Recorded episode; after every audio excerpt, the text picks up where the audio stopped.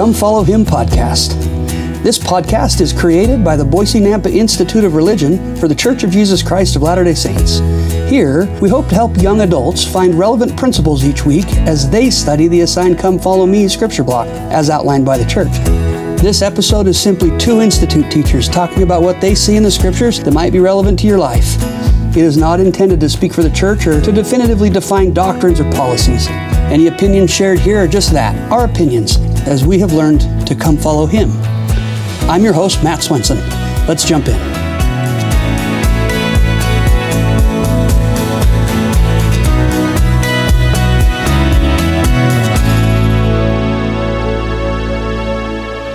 Welcome back, everybody. Uh, it's good to be with you again this week. I uh, am not sure how you're listening to this, whether you're listening to it the second week of our recordings or if you're ba- if you're backing them up next to each other. Um, I'm again here with Brother Deeble. Um, we recorded last week uh, for the Come Follow Me block. Um, and we didn't quite get through it, but that we found a good ending place. And uh, this week we're going to try to get through it uh, in an hour. Um, and uh, I just am super excited. In fact, before we hit record, I was telling Brother Deeble that uh, of, of all of the topics of the gospel, I feel like maybe this one is one that I've just studied the least. And not because I don't think it's interesting, but it's just Jesus comes back. Yeah. And like after the millennium and when his, when his second coming is done, um, I just don't know that I feel a giant need to go study what's going to happen when he's reigning. It'll all work, it'll be yeah. good. So I just haven't done that. So, Brother sure. Deeble, welcome back. Thank you very much. It's good to be with you. Yeah. Um, I'm going to defer to you in most of our discussion today. There's a couple of little things that I want to touch on, but other than that, I just I want you to teach us. So, jump in. Okay. Wait, wait, wait, wait. Sorry. Yeah. You had a grandbaby born this week. I did. Yeah. I did, as a matter of fact, yeah. on Monday, and uh, so my wife, uh, you know, be like we were supposed to be on Friday. Yeah. And uh, so we're going to leave today, um, but she be lying down on on Monday and has been there with our other granddaughter down in Utah. Down in Utah, and there were some complications, but looks like as of last night things are turning for the better. So Good. we're grateful Good. for for those blessings and answers to prayers. But uh, the baby should come home on Saturday. I'll head down just in a couple hours That's and awesome. be down there with everyone and looking forward to it. That's so awesome. Thanks. Well, yeah. congratulations. Appreciate so, it. Okay, that said, we're in. Minute okay. and 42 seconds, we're in. So, again, if, if you are just listening, we're kind of jumping ahead, so please go back and re-listen to last week's. That'll Yeah. help put, put things into context. And uh, um, I appreciate your candor, by the way, because the reality is there's an, almost an infinite number of things that we can study in the gospel, and we Yeah. we just and, and every one of us have areas where we're stronger than, than others, and so hopefully this will add to your strength Yeah. and, uh, and your understanding of these topics as, as best as we understand them. And just to uh, maybe uh, kind of recalibrate our brains from last week, um, we were talking about the Battle of Armageddon is where we left off, Right. and we're in Jerusalem, and, and the, the two prophets have been killed. They're, they're lying dead in the street for three and a half days. Right. They're a type of Christ. They're going to be raised up by, by the Savior. But um, there's a period of that three and a half days where this army that have defeated these two and overrun Jerusalem are celebrating and giving gifts. But some really significant things happen in those three and a half days, which I think we would be remiss if we don't spend Yeah. some time. And um, this is the beauty of um, the the account of the of the second coming being told from different points of view, different prophets, and where uh, John is somewhat silent, Zechariah fills in some some Yeah. really important details. So Great. I'm gonna. Eh, I know we're saying the book of Revelation. I want to go back to the book of Zechariah, Okay. and in order to understand this chronologically, we have to read it a little bit out of sequence. Okay. So for a listener, we're going to be between Zechariah. We're going to start in chapter 14. We're going to go to chapter 13, back to 14, back to 13. Okay. So in chapter 14, verse 2, here's what we read. Again, this is during that three day period, as best we can tell, when those two are lying dead in the streets. It says, For I will gather all nations against Jerusalem to battle. It's the Battle of Armageddon, or also called the Battle of Gog and Magog. Good. And the city shall be taken, and the houses rifled, and the women ravished, and half of the city shall go forth into captivity, and the residue of the people shall not be cut off from the city. Hmm. So, a couple things. First, unfortunately, all of the ugliness of war, Yeah. of course, will be there. But it appears that half of the city, half of these Jewish people are going to be POWs, half will remain. Okay. Okay. So if we go back up to chapter 13 and now read verse 8 and 9, here's what it says And it shall come to pass in all the lands, saith the Lord, two parts. And the way I read that, and I believe this is most likely correct, two thirds of the half that are remain, that, are, that were not taking POWs. Two parts therein shall be cut off and die, so Okay. they'll unfortunately be killed. But the third part shall be left therein. And this is where things get really significant. And I will bring the third part through the fire and will refine them as silver is refined, and will try them as gold is tried. They shall call on my name, and I will hear them and will say, It is my people, and they shall say, The Lord is my God. Hmm. What people are we talking about? This is the Jewish people who the Lord is identifying. They're going to know that I am the Christ, I am the Messiah. These people who have been waiting, anxiously looking forward to, planning, preparing for. Yeah. This is like the climactic moment for this incredible people. Now, clarify for me: Is this when uh, we talked last last time about Christ's foot setting down in the on the temple? This is right, exactly. This is that moment, kind of right in there, Uh-huh. where He's coming to save them. So as this third that are left that the Lord says He's going to refine, if you go back to chapter 14, Okay. It says in verse 3, we'll start. Oh yeah. Then shall the Lord go forth and fight against those nations. In just a little bit, we're going to read more detail how he's going to take over, as when he fought in the day of battle. And then in verse 4, and his feet shall stand in that day upon the Mount of Olives, which is before Jerusalem on the east. And the Mount of Olives shall cleave in the midst thereof, towards the east and towards the west. And there shall be a great valley, and half of the mountain shall remove, half towards the north, and half of it towards the south. So as this people is fleeing for their lives, you know, this is for safety, Yeah. for salvation, for sal- think about that. They're fleeing for salvation. And where do they go? Hmm. Well, they go through Gethsemane. Yeah. One of my students, Tyler Mickelson, hmm. um, had this observation. I think it's really, really powerful. He said, first, deliverance, salvation always comes by coming unto Christ. Mm-hmm. And coming unto Christ, almost always, if not always, requires a journey to Gethsemane. Yeah. Right? And Personally or personally, exactly. right? Yeah, exactly. Wow. That's And- really great. And then, if I can, so here's what happens. We got to go back to ch- this is the verse, chapter 13, verse 6. Okay. So, as he is descending to the Mount of Olives and it is cleaving in twain, it says in verse 6, chapter 13, verse 6, and one shall say unto him, What are these wounds in thy hands? And he shall answer, Those with which I was wounded in the house of my friends. Hmm. Right, this is the conversion moment for the Jewish people. Yeah, and man, it ties right to what we talked about last week about the temple, right? If the Jewish people are the ones that rebuild that temple, whether they are or not, Yeah. right? What better way for Christ to teach He is the Christ than to show those wounds and then to take them back into the temple and show them what they've been doing all these thousands of years, right? Wouldn't that So be cool. amazing? Yeah, so yeah. cool. And and by the way, let's a little jealous, a little jealous. That would be kind of cool. Oh, right? But but oh my word! I mean, I I, I don't know that. I don't know that we can uh, possibly uh, emphasize enough what a transcendent moment this is, and think about the whole history and and the looking forward to and the and the diligence of these Jewish people. I mean, they have been um, for thousands of years, and this is the moment. So, you're right. I love that. I, I, I think this is just beautiful. So, for those of you that are that are listening and can't see what I'm doing, I'm marking everything that Brother Deeble is teaching us right now in in Zechariah. Where would I tie this back into Revelation? Is let's this let's go right do it right now. it chapter Yep. 11, kind of where Well, the prophets are? Or Here's what what, what I was. So yeah, let's go back to chapter 11, and then I want to maybe jump ahead to, to 16. Okay. But yeah, let's go right back to chapter 11. Sorry, I'm turning That's to where, so that's where the prophets first arrive, right? Chapter 11, Zechariah speaks That's about exactly Messiah. right. Yeah, right. And so now in verse 11, Okay. it says, in fact, well, let's read 11 through 13.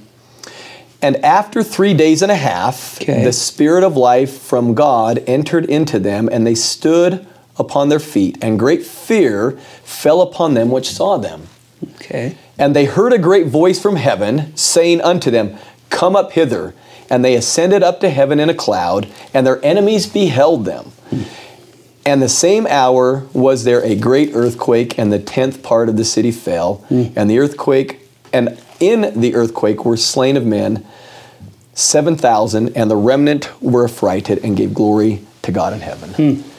So, and, and by the way, yeah, of course, a great fear fell upon them. Sure, yeah. Right? They, they've been celebrating for three days, and now Christ has risen these three up from the dead, and now He's going to take over the decimating of this army. Yeah. And um, by, by the way, I, I, in chapter 9, we, we read this last time, um, in verse 15 and 18, it, it says that, and I think the proper way to read that is through the collective effects of warfare, plagues, natural disasters, a, a third of all mankind will, will be killed Yeah. and uh, we're we're about to kick off. In fact, it's it's set, it spoke of the earthquake. If you go to chapter 16, and uh, let's just maybe read 18 and 20 for now. It says, And there were voices and thunders and lightnings. There was a great earthquake, such was not since men were upon the earth. So mighty an earthquake and so great. To the point where, in verse 20, it says, Every island fled away, and the mountains were not found. Hmm. Did we read in uh, De- Doctrine and Covenants 133 last time? Well, I don't remember reading there. We did talk about the you know the Pangea concept, all everything coming back together. I'm, Mm-hmm. Yeah. not, I'm not remembering reading in 133, but maybe we did. So verse 22 through through 24, and maybe we'll just allude to that. It, it the, the islands coming back together as before they were divided. That this will this take millions of years? Probably not. Is it going to be like you know we don't know how long it'll take, but it will be quick enough to where apparently significant earthquakes, significant flooding. Um, you know, I'm not sure how useful this is, but whenever I, I share this with my students, uh, I'll, I'll point to just the, the, the fact there was a movie. Um, what was it? It was in the, the Thailand flooding of two. I think it was 2004, and there was a movie made oh yeah, in Um, 2012. Impossible. The Is it Impossible. That's what it is. It's about right. Yeah. When that happened, if if I'm not mistaken, I'm pretty sure I'm correct about this. The tectonic plate shifted about 18 inches. Sure. Right. So just that little bit Yeah. caused that. So Right. maybe when we are talking about the scale of continents eventually come back together, Yeah. the landmass is going Islands to going away. Yeah. Yeah. Yeah.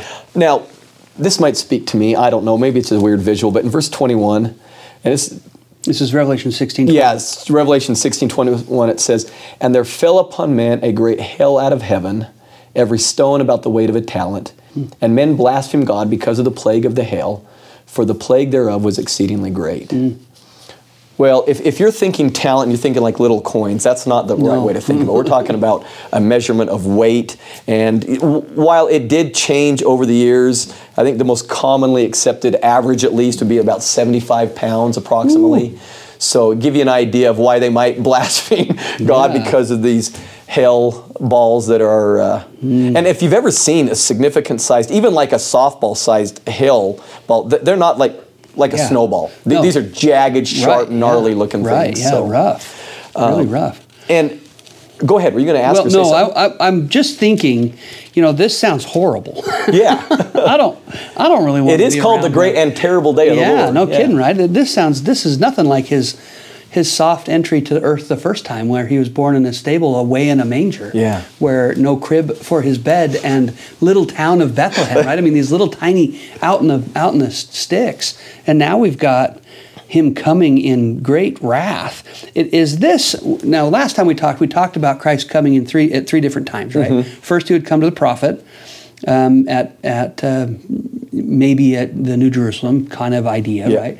Second would be to the Jewish people to save them, Mm-hmm. Yep, this right? To identify them.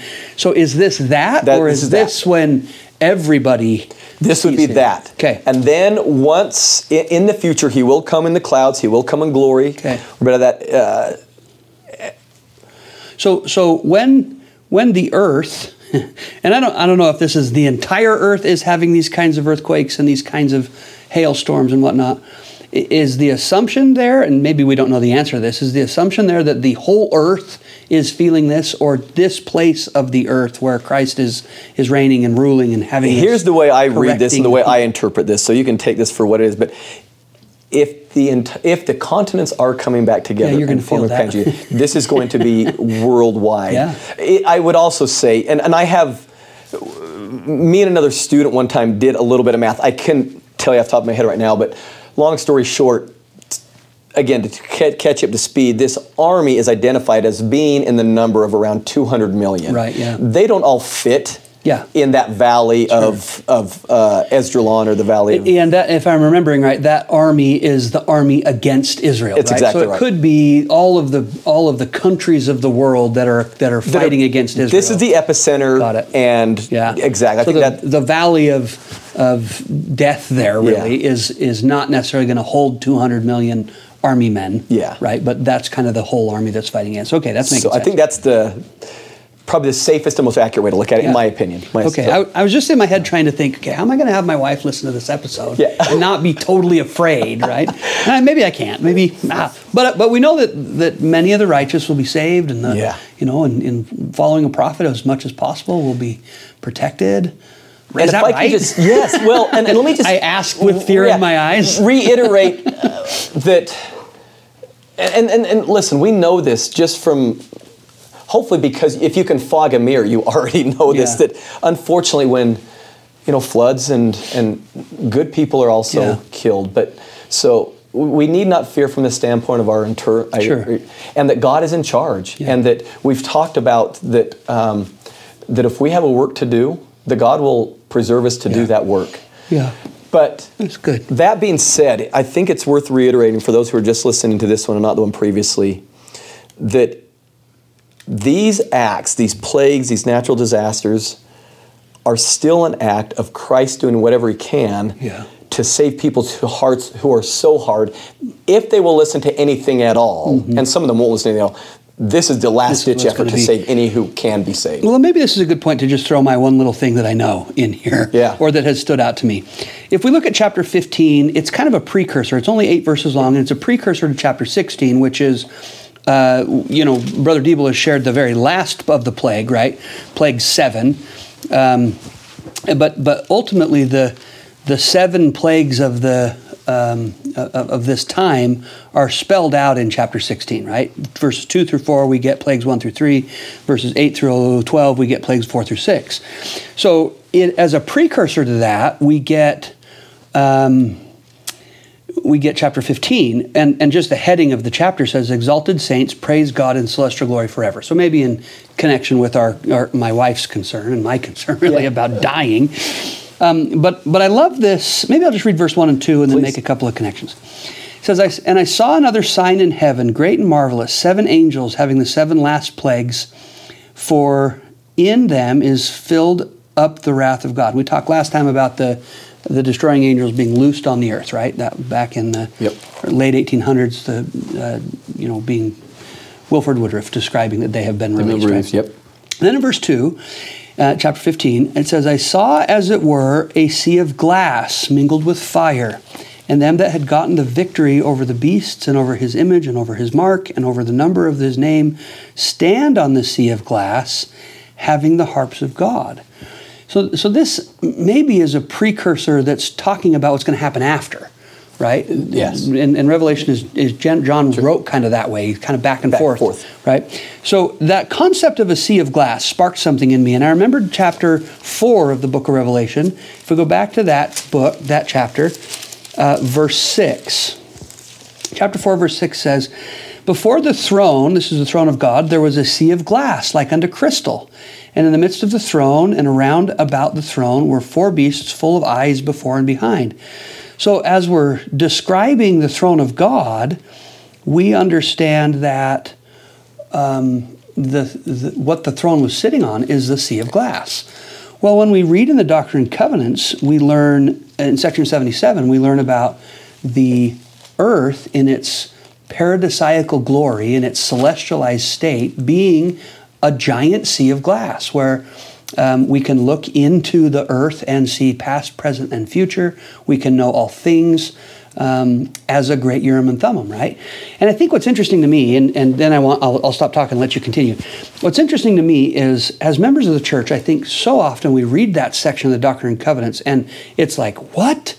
That's going to be so, and it's going to be cool, but like that's such a unique doctrine. But but then it's twice in the Book of Revelation. John Great pointed point. right to it, saying it's this is what it's going to look like, this great sea of glass. Now, it doesn't necessarily describe what that's for in the in the book of Revelation, but but that John was seeing it and that Joseph, through Revelation in the early 1800s, is receiving that's what the Sea of Glass is for. It's how God knows all things past, present, and future, right? Because he can look into an earth and see all things.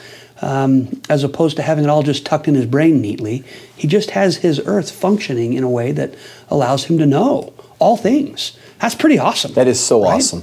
So anyway, I, I just think that's kind of cool, and and maybe it takes a little bit of the sting of the deaths that will happen away, to know that the righteous are going to come back when Christ comes in glory a couple of days later, or however long it's going to be, right?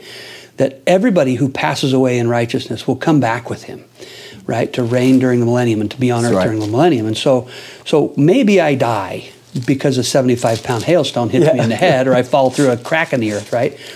But ultimately, that, that I will still be present for these events is the case, right? That, that as soon as Christ comes in glory to all man and everybody sees him, I will be there.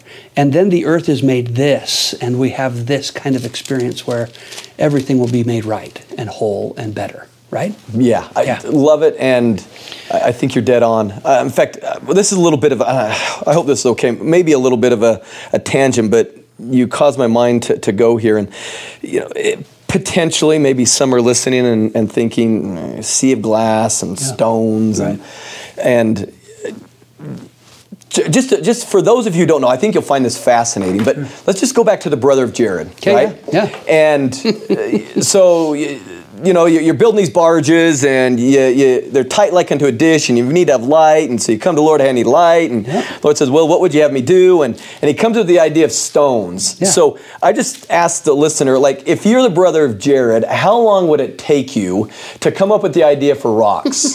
hey, make these rocks shine for me, right? And and that and the, the Savior was like, yeah, that's a good idea. Yeah. Not like, hey, let, why don't I just invite invent the LED bulb or something for you, right? He just lets him invent whatever he can, right? His and best so idea. so if you are the brother of Jared, right? and like what what what like the Lord's giving you some time to think about this. What are you gonna what's gonna if you're if I'm him, what I might be thinking is something like this. Is there anyone else that has ever had a similar situation mm. to what I'm going through right now? yeah, Let's see. And by the way, who might that have been? yeah, Oh yeah, Noah. right. So let's go back and read about Noah. Now, Hmm. the, the Lord says that you can't have a window because it'll be dashed to pieces. Right. So in Genesis chapter 6, verse 16, it says, And a window, this is building the ark, and a window thou shalt make to the ark. Wait a minute, stop. I thought you no respect to the person. Why does he get a window and I don't get a window? I want the window, right? But there's a footnote for that word window. And this is critical. Listen to what it says. It says, and I might not pronounce this correctly, but you can read it on your own and pronounce it however you want. Mm-hmm. I think it's tosar, but either way, that word window should be translated to tosar. Mm-hmm. Some rabbis believe it was a precious stone that shone in the ark. Hmm. Hmm. Interesting. So, guys, let me just reiterate this: that we've we've been told multiple times, if you want to talk to God, you pray.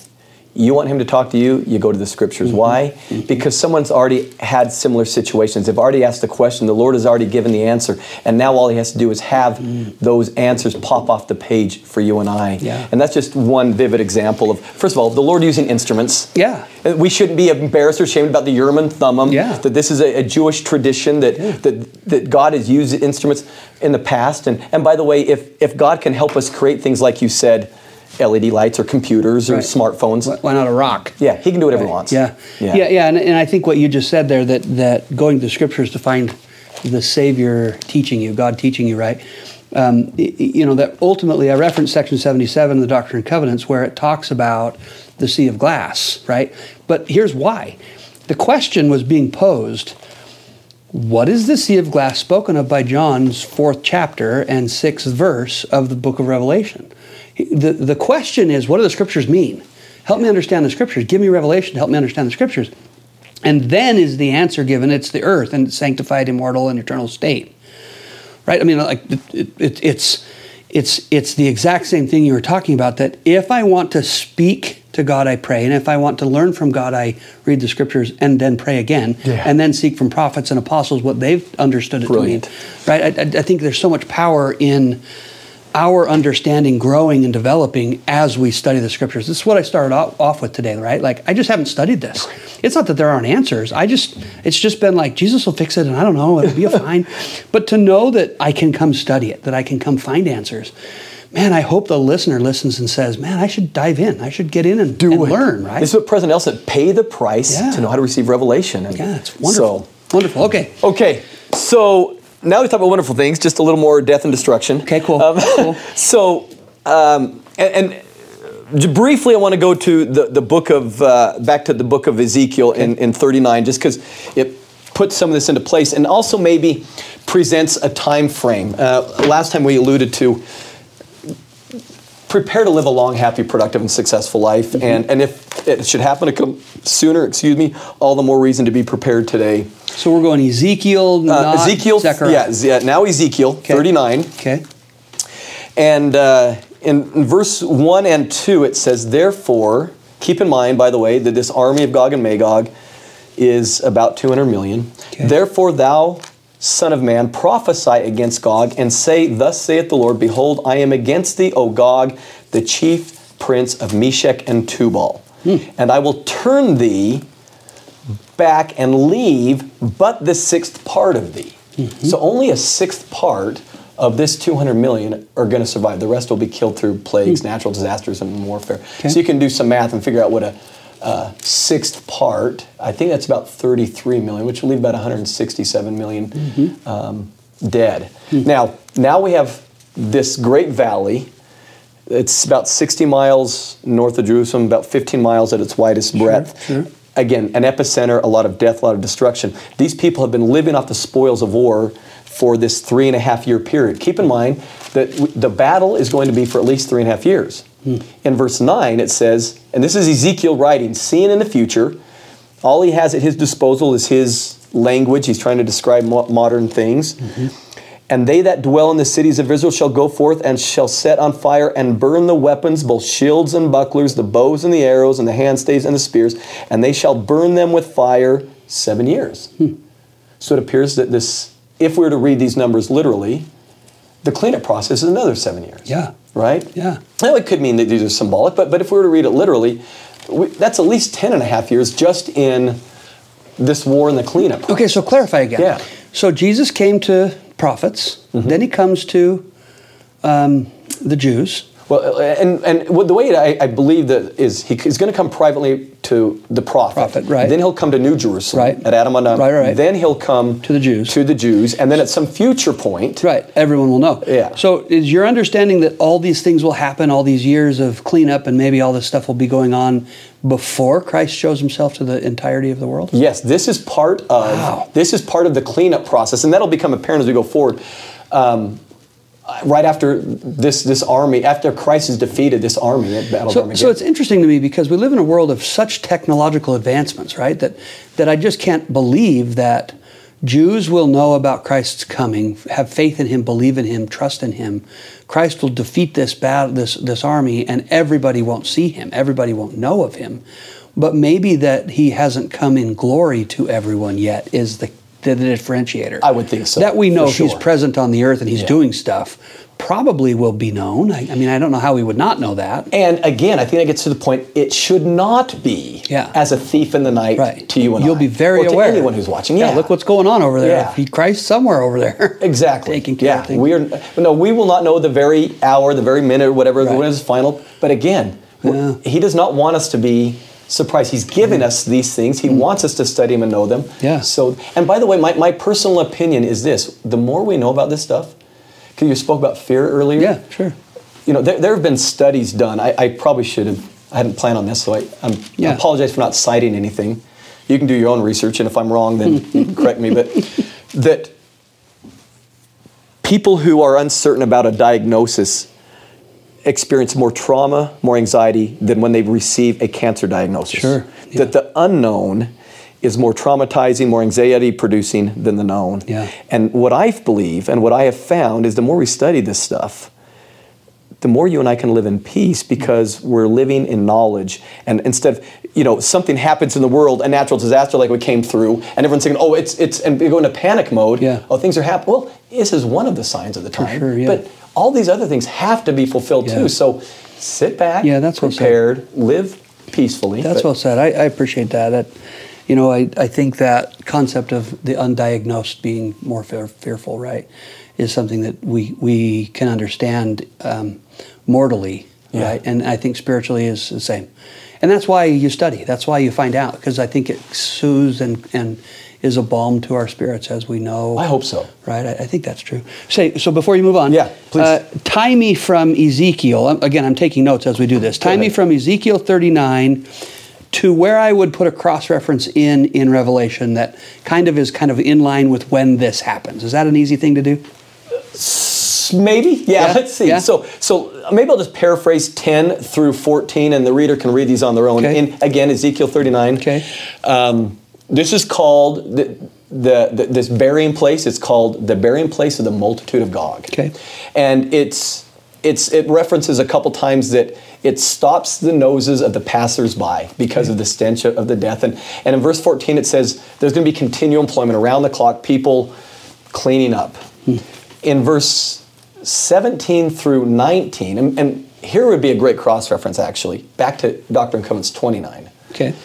It, it speaks about the fowls of the air and the birds of the fields coming and now feasting on these great and, and noble people of the world, and uh, it's called the the great uh, the great feast. And section twenty nine, when when you read about you know the maggots and the eye sockets and stuff Sure. like that, this is what we're talking about Yeah, specifically. that's 17 through 20, section 20. Yeah. Yeah. Good. So here's maybe for in the time we have Yeah. left, I think here's probably the best way to do this. At some future period, we do not know how long, Christ will make his final appearance in glory in the clouds. He will come dressed in, in red, symbolic of two things. Um, some references, by the way, if this is helpful, maybe I'll, I'll give you um, the, the reader a, a few. Uh, 1 Peter uh, chapter 3, 10 through 14 is, is a, a really good one in terms of the, the earth burning, but, but him being dressed in red, um, section um, 133 of the Doctrine and Covenants, verses 46, 48, 50 through 51, as well as Isaiah 63, 2 through 3.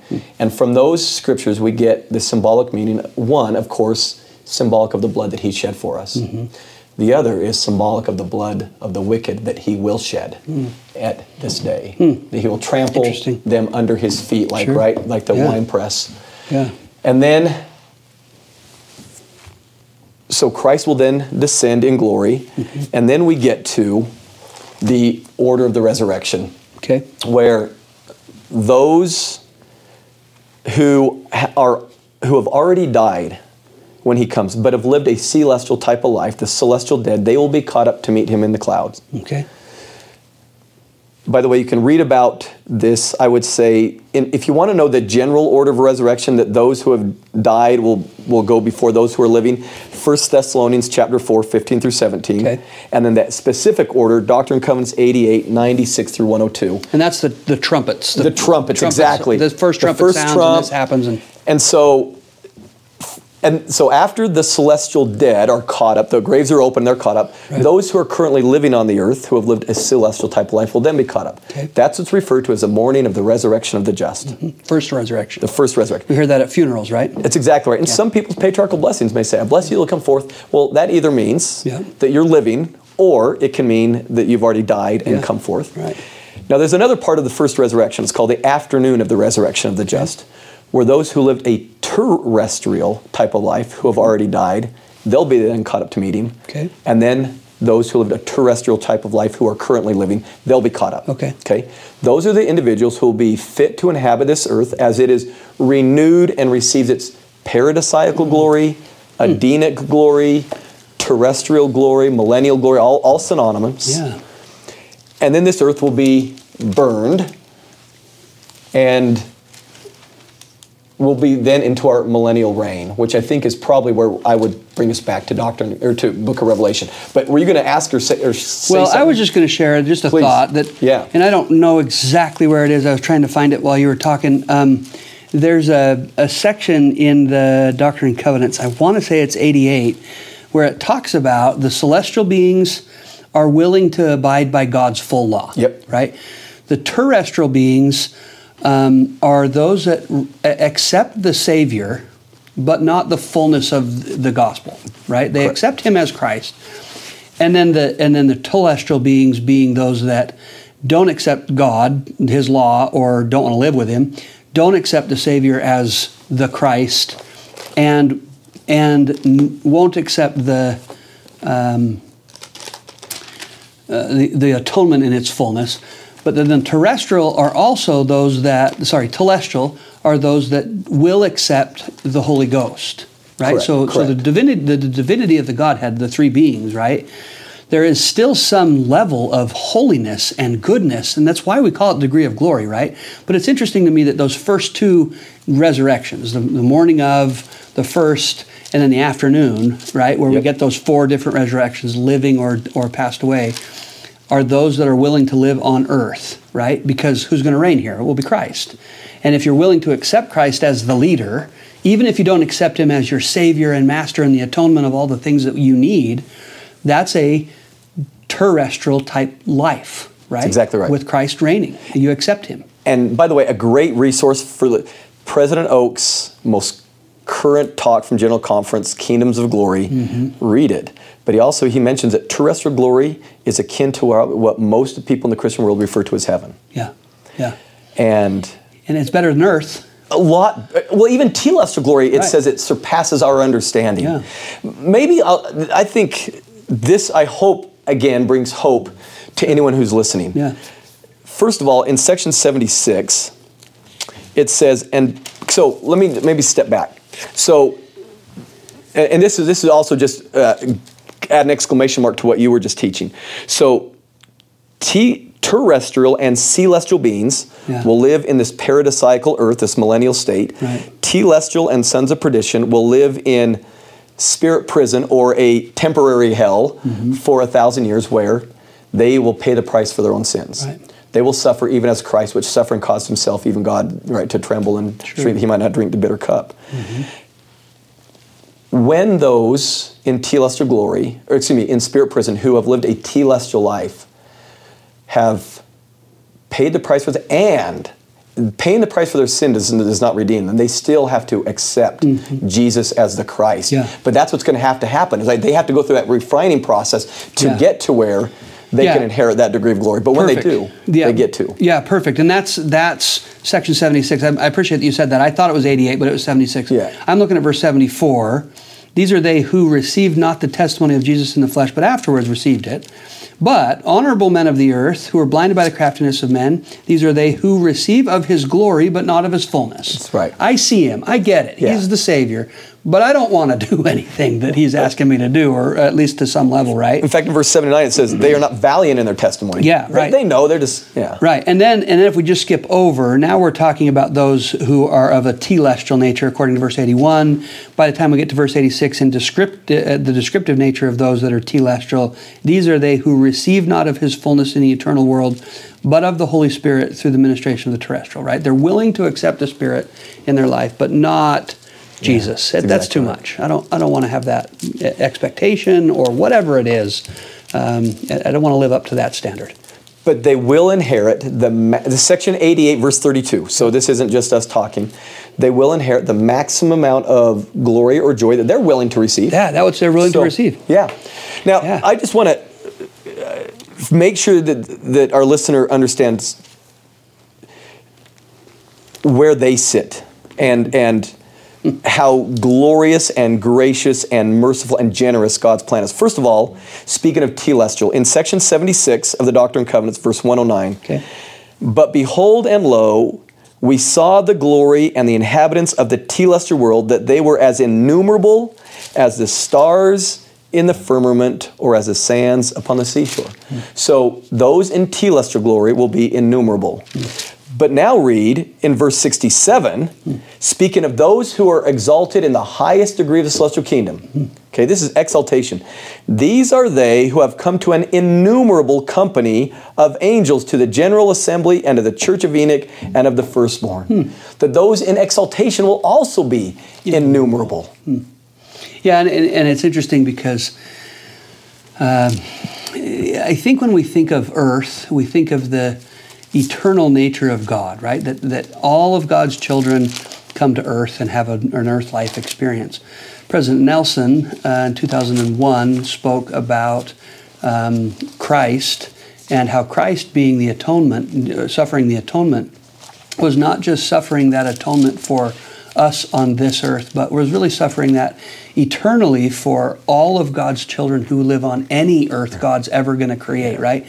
Um, and I think that concept, that idea, is massive, and it makes um, it makes the innumerable companies of celestial beings or telestial beings something that at least is a little more fathomable because Yeah. because I think if we're just thinking Earth, as many as billions and billions are, it's numerable, right?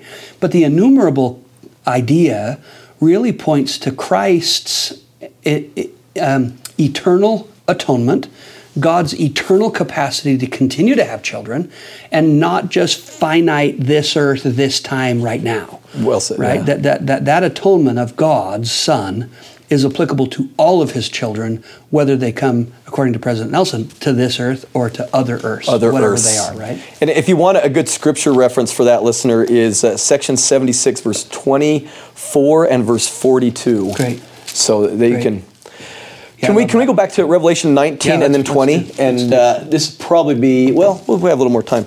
Um, okay, so speaking of uh, when Christ makes his final appearance, I want to in verse uh, sorry not in verse in Revelation chapter 19 we read about the marriage supper of the Lamb. Right. right? This is the story in Matthew the the, the virgins. Yep. And uh, I'll ask my students this sometimes. It's like, okay, so what's the big deal about missing this wedding? Like if you in the springtime, for example, there's weddings every single week. I get more, you know. So what's the big deal if you miss this wedding? Well, here's why it's a big deal. Um, and maybe this is self-evident to everyone, but in verse seven it says, "Let us be glad and rejoice and give honor to him, for the marriage of the Lamb is come, and his wife hath made herself ready." And to her was granted that she should be arrayed in fine linen, clean and white, for the fine linen is the righteousness of the saints. Hmm. And he saith unto me, Right, blessed are they which are called unto the marriage supper of the Lamb. And he saith unto me, These are the true saints. Why is it so important that you're there for that marriage? Because it's your marriage. Hmm. This is your sealing to Christ. Hmm. And there isn't just another marriage next weekend. Right. This is the one. And so this is why it is so important that we live our lives in such a way that whenever our quote unquote second coming, whether through natural course of death, whether Christ comes, that we are ready to meet him today. There's a great, it is cheesy, but it is one of my all-time favorite church videos. It's a seminary video on the second coming. And the setting is this. There, there's a businessman who's he's got his camera and he's taking pictures outside this beautiful estate. And uh, he's taking pictures of flowers and this gardener comes up to him and, and he notices he's taking his pictures and he invites him in and he shows him around the grounds and and uh, then they go up on this overlook and and uh, this this businessman, this traveler, asks this gardener. He says, uh, he says, "Man, you take care of this all by yourself, man. This is amazing." And and he said, uh, "You you you take care of this like you would think that he was coming tomorrow."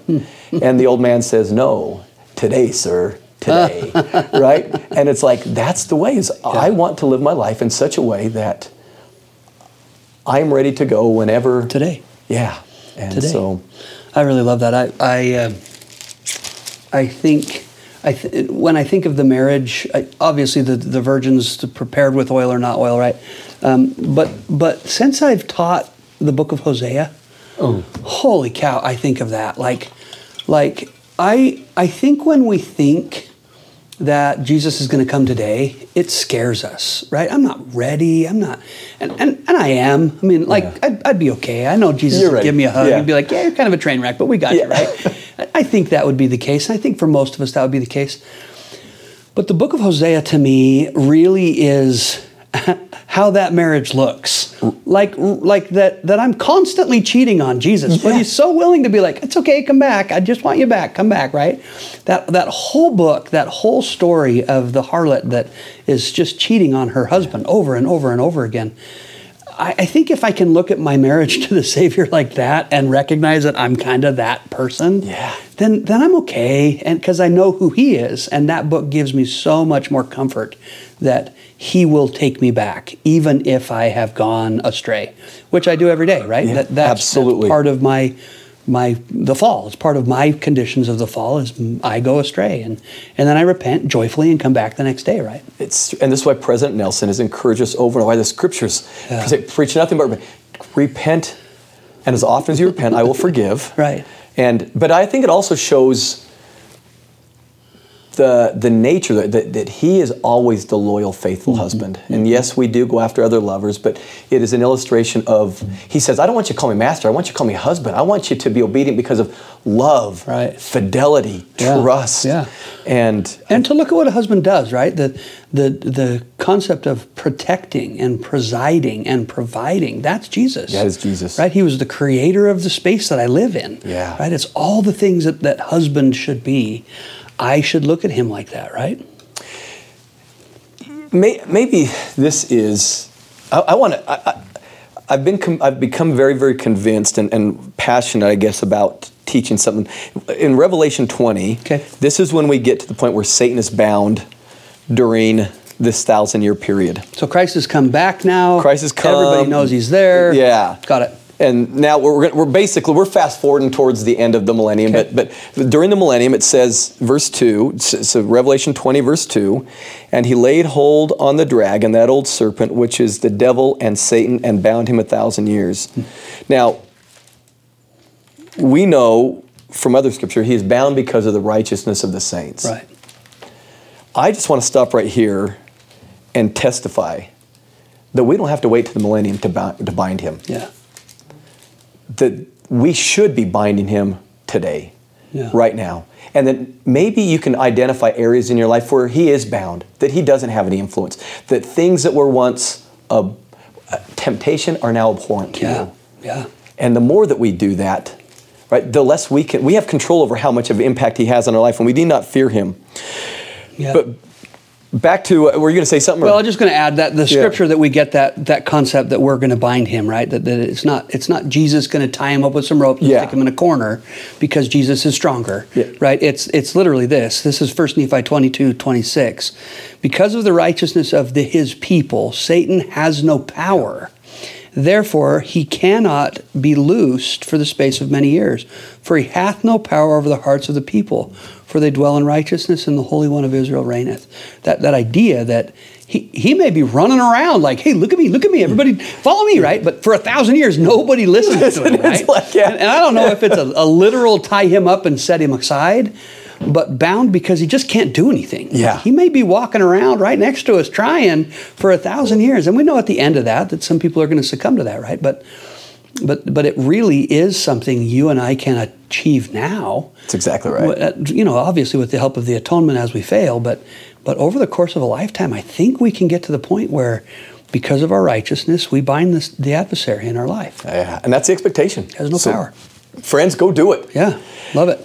So um, in verse 3, it says that, uh, and cast him into the bottomless pit and shut him up and set a seal upon him that he should deceive the nations no more till the thousand years should be fulfilled. And after that, he must be loosed for a little season. Okay, so maybe he won't be running around. He'll be down in this. Yeah. and, and I don't, we'll see. I'm, I'm Yeah. in my head, quite frankly, there, there is a model that I believe it was Joseph Fielding Smith who speculated that we could use to maybe determine what that there's there's hundreds of years of fluctuation Mm-hmm. it may not be worth i might throw it out there just for people to consider Sure. um, verse 5 and the rest of the dead that lived not until a thousand years were finished this is the so this is there for so after the end of that thousand years those Mm-hmm. will be resurrected that were in spirit prison Mm-hmm. um, let's go down to verse 7 and when the thousand years are expired satan shall be loosed verse 8 and shall go out to deceive nations which are in the four quarters of the earth, Gog and Magog. So there's going to be a second Gog and Magog, a mm-hmm. spiritual battle here, to gather them together to battle, the number of whom is as the sands of the sea. Mm. Now, in verse 9 and 10, he's going to be defeated, he'll be bound, and he will never torment men ever again.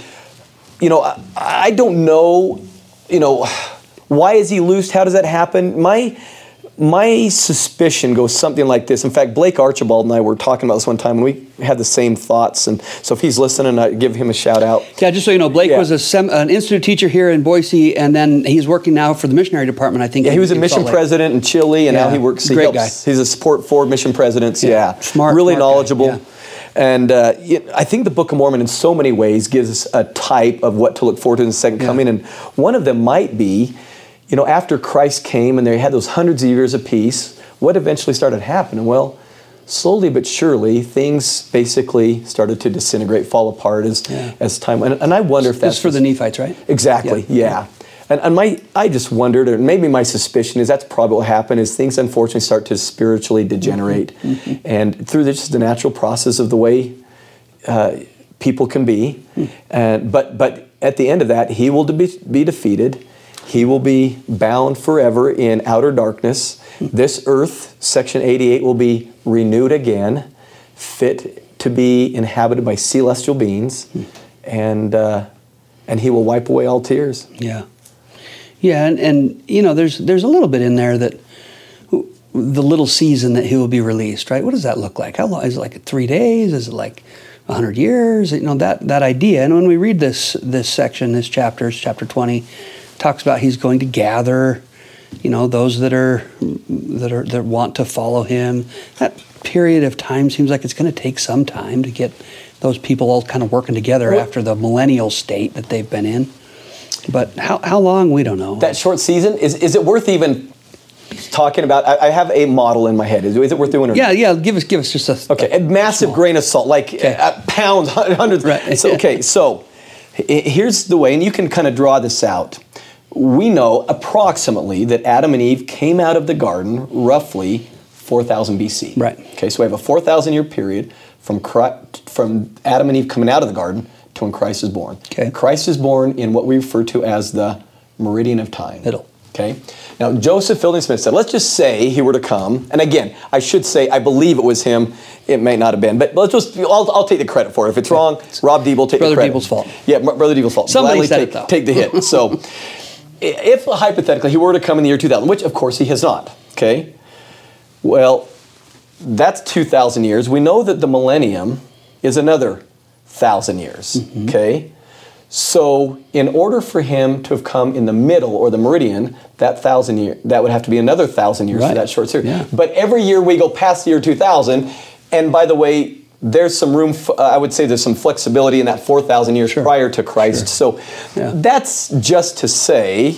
Okay, here's something to consider. Yeah, we're, we're maybe not in the in the middle, waiting for Christ Yeah. now, in the at this at the, the middle of the second half of And every year we go past the year 2000, if this model is at all of utility, Sure. it takes away from that thousand year Yeah. period as well. So, Yeah, good. Again, Well, good. This is great. I, I love studying this whole concept. I think is uh, is important. We're close to we're close to the end. We really didn't cover much of the millennial state. Is there anything in there you want to touch? um, maybe a couple things. Okay. Um, you know, I, I think first of all in uh, Isaiah chapter 65. Uh, let, me, let me just uh, read this. I was going to quote it, but I, I just know if I do, I'll, I'll get it a little bit wrong. I think it's verse 17. I'm speaking of the millennium. It says, For I will create new heavens and a new earth, and the former shall not be remembered nor come into mind. Mm-hmm.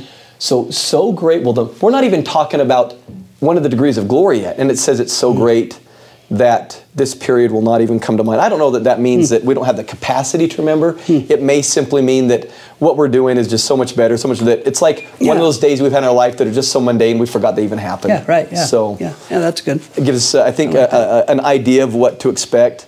Um, we do know that the two great works that are being going on in the millennium are missionary work and temple work.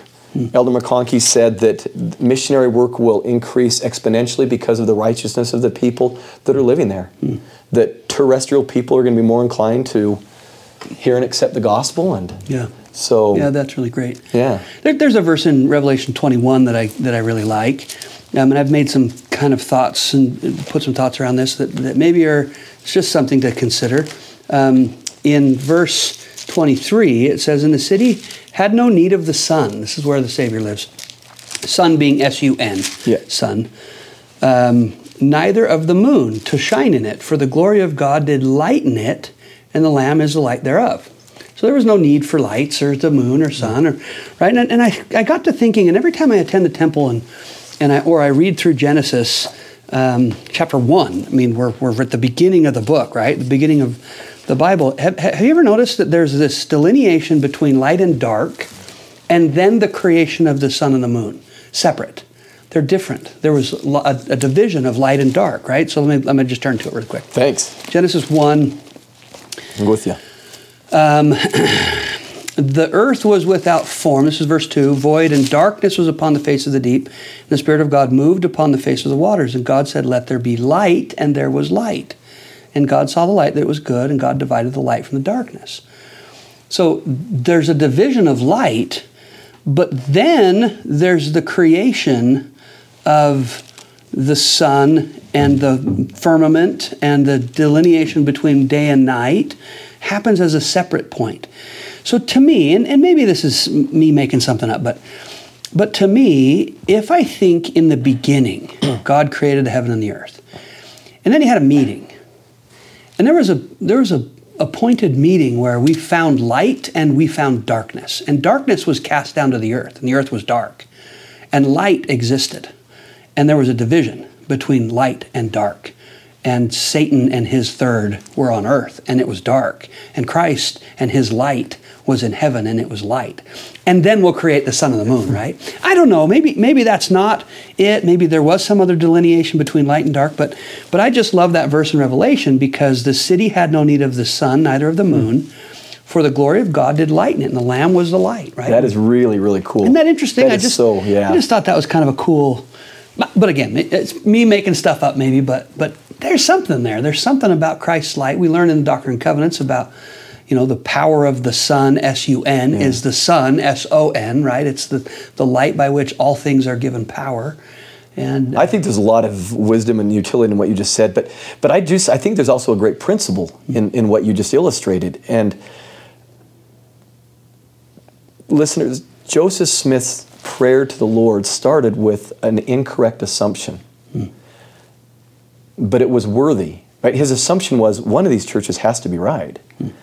But because of that, and that pondering and that speaking with God, he got further light knowledge. Yeah, light. And and so, first of all, I just think you've you've modeled beautifully the way revelation works is you're paying a price, you're pondering, you're thinking, you're, you're being intentional. Sure. And and I think that's why you get insights like you, you just shared with us. I think are profound. Well, maybe, and Yeah. and maybe it's maybe it was something I was taught to just be thinking about something in a different way, right? And maybe it's not actually what happened, but but I do think that sometimes revelation comes that way too, right? That that isn't necessarily this is exactly how it went, but I want you to broaden your thinking a little bit. That's exactly right. I want you to just open up a little uh, and think this through a little differently, and, and that leads you to different places as well. Hallelujah. And uh, you know, I had a student last night in, in class. He he he had heard something, a statement that Joseph Smith had made that, that wasn't correct, it wasn't accurate. Right, and, yeah, and sure. but I thought, and we took some time like hallelujah, because because he was brave enough, willing enough, and the best form of thinking is always talking, Mm-hmm. talking it out.